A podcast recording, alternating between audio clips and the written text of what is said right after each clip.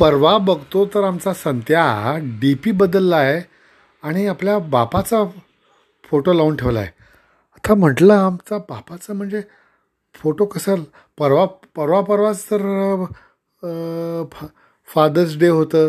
तर त्याच्यामुळं लावला आहे की काय? नंतर जाऊन बघितलो बारकाईनं तर ते संत्याचंच फोटो होतं. मग संत्याला विचारलं हे काय रे? तू काय करून ठेवलास? आपलं डी पी फोटो बदललास? कसं काय केलं काय केलास?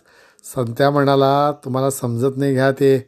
ते की नाही एक ॲप आहे. त्याला म्हणतात ओल्ड एज चॅलेंज ॲप ते डाउनलोड करायचं आणि तुमचा फोटो घातला की तुम्ही कसं कसं कसं म्हातारे होत होत होत होत जातं. तुमचं एक वय कसं वाढत वाढत वाढत जातं आहे केस असतील तर केस जात जातील.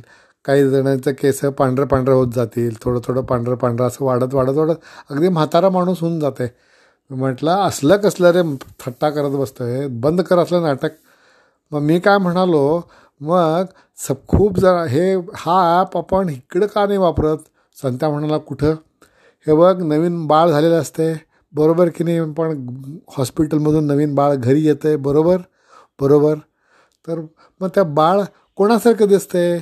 आईसारखं दिसतंय? बाबासारखं दिसतंय? आज्जासारखं दिसतंय आजीसारखं दिसतंय मामासारखं दिसतंय हा प्रश्न पडतो आहे सगळ्यांना बरोबर? मग काय करायचं? त्या बाळाचं फोटो घ्यायचं आणि त्याला त्या ओल्ड एज ॲपमध्ये घालायचं. मग आपापच मोठं मोठं होत तुला बापासारखं दिसतंय का आईसारखं दिसतंय? कळून येईल. बरोबर की नाही? एवढंच.